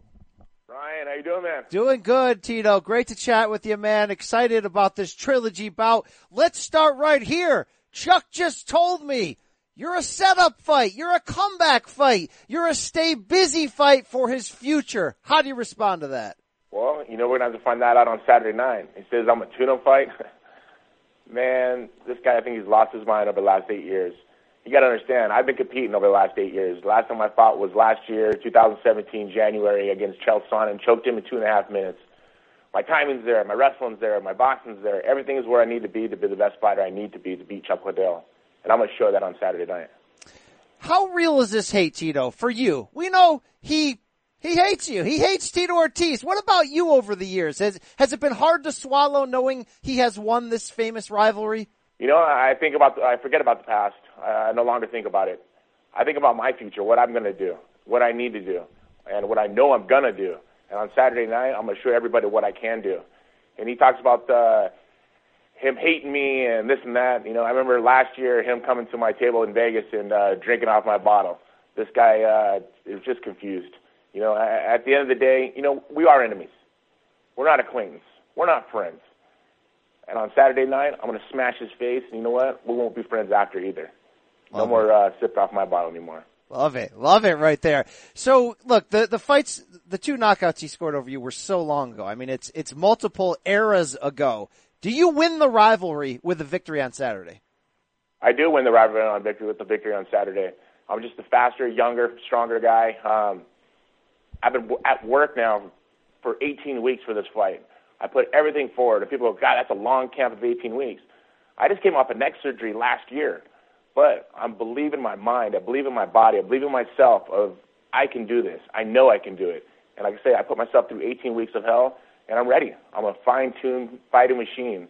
And on Saturday night, I'm gonna get my hand raised over Chuck Liddell. So the big talk here is Chuck's age. There's video of you having watched him work out. You were laughing. What's going through your head when you watch 48 year old Chuck Liddell, who, by the way, has got a nice set of abs. I'll give him that. But when you saw him put in his workout, what, what's going through your mind? Well, a set of abs, you can pretty much buy those uh, by getting a nutritionist. I mean, eat right. How hard is that? You know, we're talking about training. We're talking about sparring. We're talking about wrestling. We're talking about doing the grind to be prepared for a fight. Has he been doing that? And that's the biggest question. And on Saturday night, we're going to have to see that. I, I sat back and I watched him hit pads. You know, I, I kind of think he's sandbagging. You know, I think he's not really giving his all just because he knows I'm watching. But another thing that he doesn't know that is a little secret with me is all of his training partners, his management, all the guys he went from he had before in the beginning of his career through his whole career, he's no longer with those people anymore. He's with new guys that are in Huntington Beach. All of my friends, all the people I know. You don't think I know things that uh, he's doing? Of course I do. He's in my town, Huntington Beach. He's living in my town, Huntington Beach. He's one of one of my best friends, Dave Thomas, as his manager. This fight's all a setup to him, just so I get an opportunity to beat him down. And he doesn't realize it yet, but he's took it hook, line, and sinker. Well, Tito, we know power is the last thing to go in any aging fighter in any combat sport. He says he's been hurting people through the through the pads. He's still got the power. He expects to walk you down and knock you out. The big question from the critics, I guess, of Liddell is what happens when Tito takes him down. I asked him. He says I'm going to get right back up and knock him out. But the idea at this point, he's been out for a while. If you take this fight to the ground, is it game over? Well, I mean, what if I keep the fight on my feet and I knock him out and I beat him at his own game? I'm stubborn like that, and I want to give the fans the best fight possible. Takedown comes, takedown comes. He ain't getting up. I guarantee you like that. He is not getting up. And he says he has the power, and he's people through the pads are feeling it. Pads don't punch back. I'm punching back, and that's the way this fight's going to turn out. It's going to be punch for punch. Takedowns come, they come. I get a submission, it comes. I'm just going to get my hand raised on Saturday night. I want to make sure it's exciting for each and every one of the fans who are buying on pay per view. When you win big fights, you got the emotional celebration. You put the dirt on the grave. It's iconic. Will there be anything extra on top of that given that this is your biggest rival? The name in the history books is Tito and Chuck. Not so much separate. You guys will always be linked together. What would a celebration be like after beating Chuck on Saturday? Well, that's going to be something you're going to have to tune in on Saturday night to watch. And I'm going to keep it at that. I love it. Look, a lot of talk about the business of this fight because boxing promoter Oscar De La Hoya going into the MMA space, and he's outright said, you and Chuck are going to make more money in this fight than in any other fight in your career. A lot of people going, whoa, really? What? What? How is that possible? Is there a certain threshold of pay-per-view buys? That, well, I'm sorry to cut you off, but how it's possible is De La Hoya is a fighter who's become a promoter. And what he's done for boxing has been amazing for the boxers that are up and comers. They're able to make the money back that every one of those fans are buying the pay-per-view dollars, they're cut in as partners. Now in mixed martial arts, we've never been a part of that. We've got maybe two, three percent of the revenue that has been streamed from the fight in general. With this fight, I'm cut in as a partner. Me, Chuck Liddell, and uh, Oscar De La Hoya, we're cutting this all in uh, thirds, and it's an opportunity that we'll be able to make some great money out of this just as long as the fans want to see one of the greatest fights of the year. And I think they're going to get that because I'm ready for it. Like I say, 18 weeks I put into it. I'm a businessman, so at the end of the day, when Chuck Liddell called me out, I saw a business opportunity of starting something new. Not just for me and Chuck Liddell, but for the future of many uh, MMA fighters out there who want to get paid the right money to go out there and put their life on the line. Is there a certain pay-per-view threshold, a certain number of buys this fight needs to be a financial success for you? Uh, I would believe, you know, 200, 300, but I think we're going to far surpass that. The last time me and Chuck Liddell fought each other, we got 1.4 million pay-per-view buys. So if we bust a 1 million break, uh, you'll see a smile on my face no matter what. You'll see a smile on my face anyway if I get an opportunity to smash Chuck Liddell. Why ultimately is this not a Bellator fight where you've worked with the, your last three or four times? Well, I think the answer is just, uh, I just told you the answer. Why would I go to Bellator and be a contract fighter if I could be a business partner in something I put my life on the line for? I want to be a business partner of the um, whole organization in general. And I think this is something that has really caught my attitude and caught my mind and caught my eye of being able to give back to fighters be in the Oscar De La Hoya of boxing, but be the Tito Ortiz of MMA. And that's my plan, and that's what I'm going to do. I like that. I like that a lot. Uh, Tito, you're one of the all-time greats, surefire everything, right? You're, you're already in the UFC Hall of Fame. So we like to debate on podcasts and such the GOAT, the greatest of all time. In your eyes, who's the greatest mixed martial arts fighter of all time? The greatest of all time. God, you got to think about uh, the guys who've given back. Um, I'd have to say Royce Gracie. If it wasn't for Royce Gracie, uh, we none of us would be sitting here right now. You know, um, the greatest fighter of all time, well-rounded, would have to go to Johnny Bones Jones. This guy is, is he's amazing. I hope uh, he can get his life uh, straight and together. I know he's fighting uh, on the New Year's card for UFC, but he, he's an amazing athlete, a person who I look up to. Um, he beat my record of uh, five title defenses. I think he's at number seven now. But uh, hopefully he comes back and wins the light heavyweight title. But that's we have to be the pound for pound best fighter ever in, uh, in mixed martial arts. Uh, I'd have to agree with you on that one. It's a good call right there. And I mentioned sort of offhandedly that Chuck's your greatest rival in the history books, but you could argue and say Dana is your biggest rival in the history books. Do you think Dana White will be watching on Saturday night? And if he is, what do you think his emotions are going to be watching this third fight? Oh, 100% he'll be watching this fight. I mean, you know, at the end of the day, Dana was a fan at the end of the day, you know, Dana was me and Chuck Liddell's manager. there's going to be a huge interest. There was such a big interest into it for him that he didn't want Chuck to fight anymore because he knows I'm going to smash him. And I know he'll be watching. And whatever he feels, at the end of the day, I, I really think about uh, it's about me. I want to make sure I win. I want to make sure I get my hand raised. I want to make sure that each and every one of the people buying pay per view, they are entertained. How I've been doing over the last 21 years, and that's what I've always done and always will do. Tito, be real with us. If you would have had box Dana, what would that match have looked like? I would have boxed Dana. It wouldn't have lasted around. He knew better. There were so many obstacles and hurdles he had me try to make me jump. It was just uh, crazy. By the time I told him what was going to happen, it was three weeks before that thing was even uh, on uh, Spike TV, and he showed it showed it anyways. And one thing I said is, do not stand on the scale with your arms raised, saying Tito Ortiz is a no-show. And what did he do? He had an opportunity to become one of the baddest men alive without even fighting. it's a close, Tito, and it's been great chatting with you. I already said Chuck looks at you as a stepping stone to more fights for you. What does this fight represent? And if you win, is this it? Is this the end of the career for Tito Ortiz? Yes, this is the end of the career for me. Uh, I'll go on to bigger and better business things as I have after my last fight. I um, went on and opened uh, TO Auto Group, my um, car company, Punishment Athletics, my clothing company, Primetime 360, my management company, and now it's really about uh, starting a new business with uh, promotion for mixed martial artists and give them an opportunity to be businessmen themselves. Love it. Best of luck, Tito. We're looking forward to some excitement on Saturday night. Me too, man. I can't wait. Take care.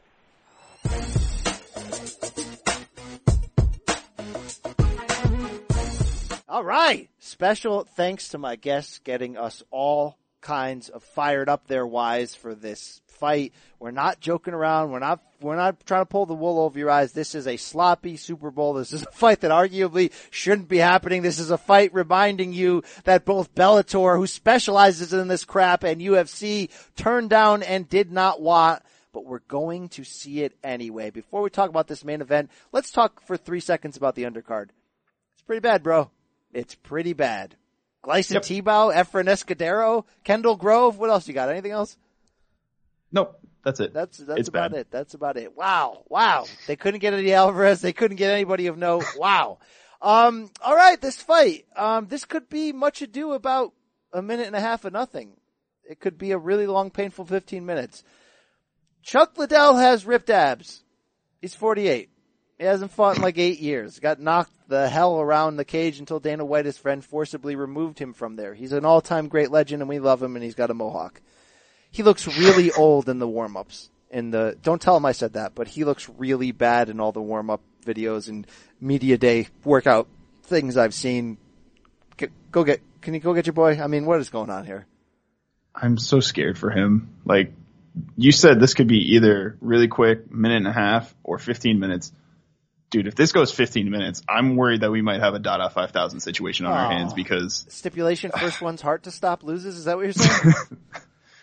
I mean, you're the one telling me how bad you think these videos are, and I cannot agree more because uh, he's 48 with brain issues. Like, how did this get approved? And you know, how you, did, you uh, heard him talk. He he's he's not done with this. He wants to keep fighting, win or lose. He still wants Jon Jones, bro. God, don't do that. Please so, don't do that ever. Tito has just make sure, make sure this is quick. Tito, please, you know, just get this to the ground as quickly as you can. Make the referee stop it, dig your grave, do your whole dance, and then we can all go home and be happy, okay? Like just, let's just get this over with. It's a trilogy of their rivalry, which you could argue, you could argue that it's the best rivalry in MMA history. I think, you know, specifically Cormier and Jones has eclipsed that, but look, the, uh, for a lot of ways, the UFC was built on the two Tito Chuck fights. It's even in even more important ways than the Bonnar Forrest Griffin first fight. I really do believe that. Look, they were the, you know, along with Tito Shamrock, these were the first pay per views that sort of really mattered in terms of building two grudge match trash talkers. But that was like friggin' 20 years ago, okay? Chuck won both by knockout. Now we're getting a third. The problem for Chuck here is that he can hate Tito all he wants, but Tito's still somewhat I mean, he's washed. He's hella washed, but he's still somewhat close to having been an actual fighter, right? He's 43.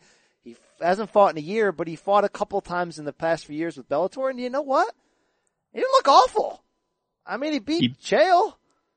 Yeah, I mean, he beat uh, heavyweight Grand Prix participant Chael Sonnen. I mean, he, it's like this is our compliment. He didn't look horrific. That's really our compliment. But like, he looked like he still got something. I don't want to say he still got it, but he still got something. It's hard to believe, obviously, at this point, despite those shredded abs, that Chuck has anything. And that's where it gets scary. The best hope for this fight, I think, really, is that it's two and a half minutes and that it's a war and that both, you know, take some shots and show some damage and maybe Tito brings it to the ground. Maybe Chuck gets up, Chuck rattles him and then we figure, figure out who's going to win at that point. If it gets to anything gross where there's gassing involved or there's long stretches on the ground or really the worst case scenario for the fighters is that this turns into a three round war where there's a lot of head trauma. We don't need that. But I mean, Tito beat Stephan Bonnar. Tito friggin' arm triangle choked Alexander Shlemenko. I know he's a smaller guy moving up, but th- then again, that was four years ago. Let me stop talking about the fact that Tito's any good. Tito's awful, but Chuck has the potential to be really, really bad. Wise, I need a prediction. What does this fight look like? Yeah, I think I laid it out already. I think this goes quick. I think Tito just takes Chuck down whenever he feels like it, just because how how much takedown defense can Chuck still have? Like, but he he his- always had it though. He always had it. That was sort of the sneaky part did. of this game. I mean, he did, but he's 48, and like you said, he's barely mobile at this point. He's gonna be able to get taken down pretty quickly. I think this gets done in the first round by ground and pound from Tito. Uh, I can't argue with that. That's really that's what's going to happen. That's really what's going to happen. Unless Chuck lands a hail mary and just wobbles poor ass Tito. Which, which that's what that's our best case scenario here for Chuck. Like just landing one of those crazy old school Iceman shots that Tito doesn't see coming somehow and gets crushed by. yeah, yeah. That's a sad reality of where we're at right now. Okay, I'm sorry. That's that is where we are at right there. Um, the business side of things. Oscar says both fighters will make more money in one night than they ever have. Can we buy that? Is there any truth in that, or is that like, oh, the caveat is if it does a million pay per view buys? While at the same time today they lowered their pay per view price for this fight. Ooh, what what they Just- lower to? Thirty nine ninety nine from forty nine ninety nine. So it was at 50 and Oscar was going all around the media wave saying, this is a discount for the fans. I've recently put on fights that are 75, 84, 99, 100 dollars. This is a discount for the fans. This undercard blows. In fact, Oscar may have considered putting like, not necessarily connect. See, DAZN should have bought this. Let's be honest. I don't know why they didn't. DAZN we talked about it a little bit. I don't understand why DAZN wasn't like, hey, Tito, Chuck, we'll give you a little bit more cash and whatever the hell Oscar keeps telling you that he's going to give you, and we'll put this on the zone where people will actually be able to find it. People would go out of their way to see it on DAZN, I think, and then you could have put some boxing matches. Maybe you could have partnered. See, it's weird that Bellator wanted no part of this. I think there's an inside story there because again, Bellator lives for this. Tito's been all over the Bellator airwaves. This is a Bellator fight, a million degrees. And Chuck, by the way, is on the outs with UFC. Not like a, a, a, divorce, but you know, remember he had a job for life until the, along with Matt Hughes, until the new owners came in and they got rid of those two jobs for life. So Dana doesn't want Chuck doing this fight, although obviously they love Chuck. They allowed Chuck and Tito, by the way, to be at the red carpet for the Hall of Fame at UFC 226 week in July and, and kind of promote this fight. So they're like, they're, they're supportive in a non-supportive way, but at the same time, this is a Bellator fight, dude. Why is this not on the zone? It's very interesting. Pay-per-view prediction wise though, this has a potential to be, to, to, to do really bad numbers. Because they, unless they come out at the, in, you know, the next 48 hours and go, alright, it's actually, we lied, it's gonna be a, a $12 pay-per-view. Then you might see 500,000 buys maybe, right?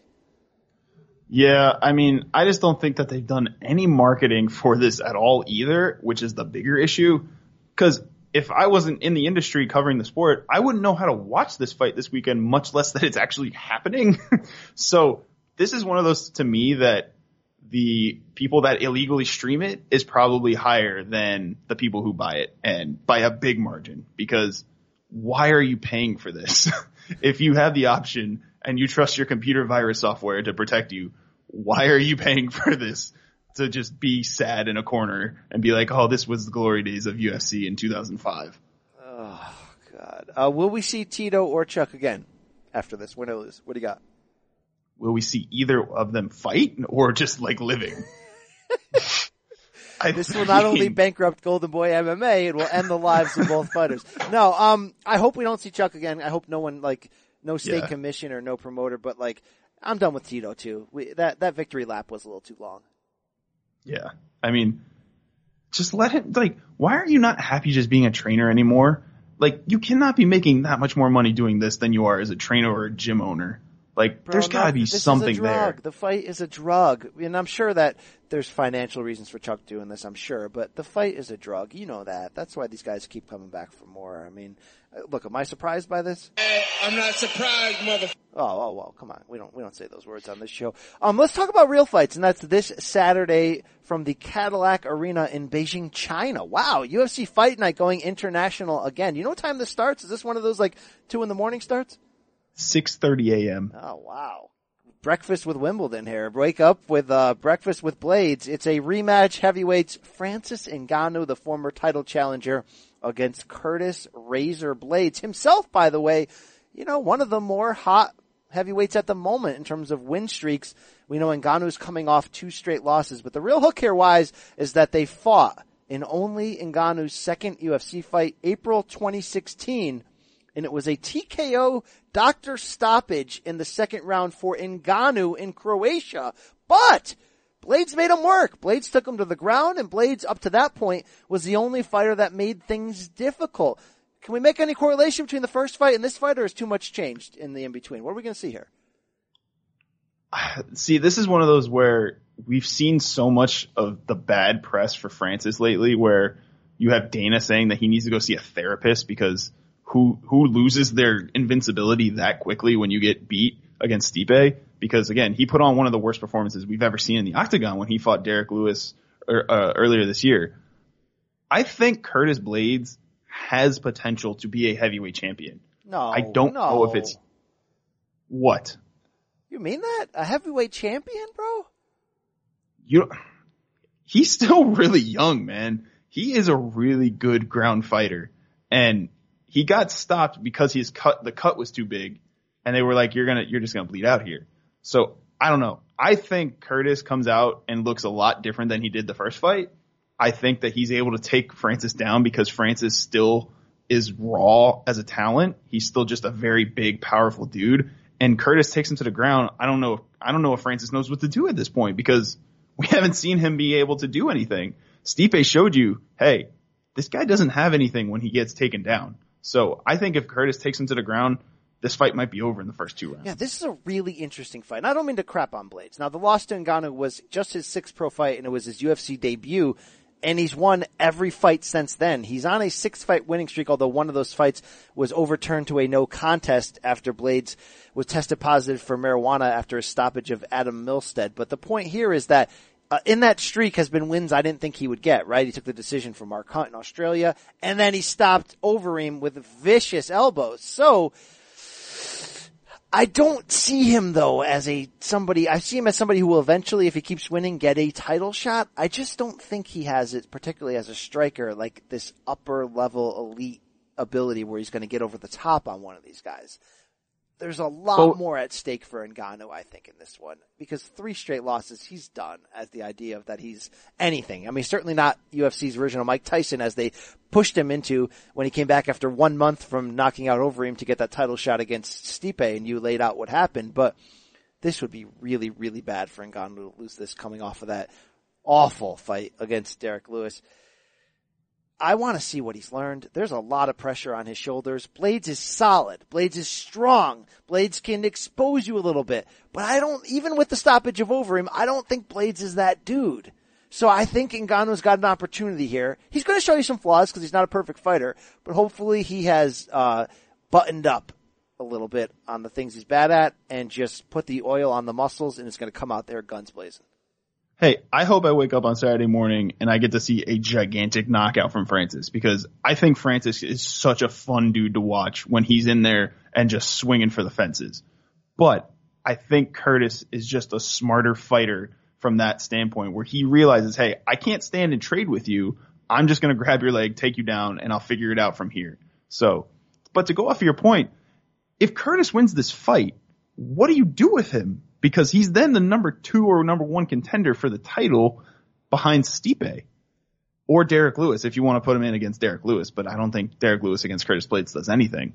Stipe Curtis would be a pretty good fight though, I think. If you don't end up giving Stipe the rematch that he keeps saying he's holding out for against DC. I just think Curtis Blaydes if he wins this fight, he's proven more than enough that hey, I deserve a title shot or I deserve to be the number one contender in the division. I think that's fair. I think that's fair. Still a shallow division. Brock could certainly mess things up. Um, DC's already said if Brock can't go in the spring or if, you know, cause look, the, the wrestling news that came out was that with Roman Reigns, the top WWE star having leukemia, that Vince McMahon threw a lot more money at Brock and secretly re-signed him through WrestleMania in April of next year. So we don't know if Brock's coming back. We assume he still will. There's language in the contract that would allow him a UFC one-off. If he doesn't come back, DC said Stipe will get the shot for the retirement fight. It makes sense, but Jon Jones is still hovering in the air over this division. I still think DC is going to fight either Stipe or Brock in March. He's going to beat that person. He's going to retire. He's going to do the retirement tour on all the TV shows. He's going to blah, blah, blah. And then he's going to come back and fight Jon Jones at the end of the year. I mean, that's just what's going to happen. All right. And that might hijack the heavyweight title for a while. So you may have to end up seeing your scenario, which is next spring, late spring, Stipe versus Blaydes if he wins here, or Stipe and Ngannou too, to see if anything has changed. Because there's really nobody else. Why? Who else is in this division that's that's has isn't coming off of three losses? I mean, who else is? Is there a pulse? Anyone with a pulse? Alexei no, never happened. never happened. Alexander Volkov, Uh, no, no, no, no, no, no. Who's this guy? Marcin Tybura. No, no. Who's uh Roy, Roy Nelson? Who's Sergey Pavlovich? He'll be in the co-main on Saturday against Alistair Overeem. You know anything about this guy? He's making I his UFC not. debut from Russia. Nothing, right? Nothing. I do not, but I told I actually told you this when I was I played the UFC three video game and Alistair Overeem is one of those fighters who has been in the game for so long that they just kept simming him forward and his career record ended up being 73 and 31 or something. So I feel like this is the kind of place where we're at where Alistair, where he's just going to fight forever against create a fighter and he will just keep making his $400,000 every time he steps into the octagon because he's such a name and he doesn't care. He just wants his money. Yes. All right. Well, that wraps up this show. There's nothing else to say about the card. I'm sorry. There's nothing else to say about it. I, I don't think you want me to break down uh, Zhang Weili against uh, Jessica Aguilar. You don't care. You don't care. I just want you to say all the names. I think that would be The more show fun. is over. Hey, special thanks to our guests. Uh, hey, if you're going to buy that pay per view, enjoy it. Liddell Ortiz three. It's going to be a wild time. Golden Boy MMA is back, or for the first time, or for one night only. We'll find out. Wow. Wise, you brought it. You you you you potted like a real ghetto man. Ghetto man, and he fights in a ghetto way. Yes, he does. Absolutely. Thank you for joining me. Hey, can they follow you on social media anywhere? At Brandon Wise six five. Yeah, hey, take that. Six five, the old football number from uh, Boca. It was the old Boca football High number. North Thank you. in the lower Florida State Championship offensive line. No, nothing. It was also my height, so it just kind of works like that. Uh, yeah, check out our other offerings this week in the combat sports world, and uh, you know, get bent. We out.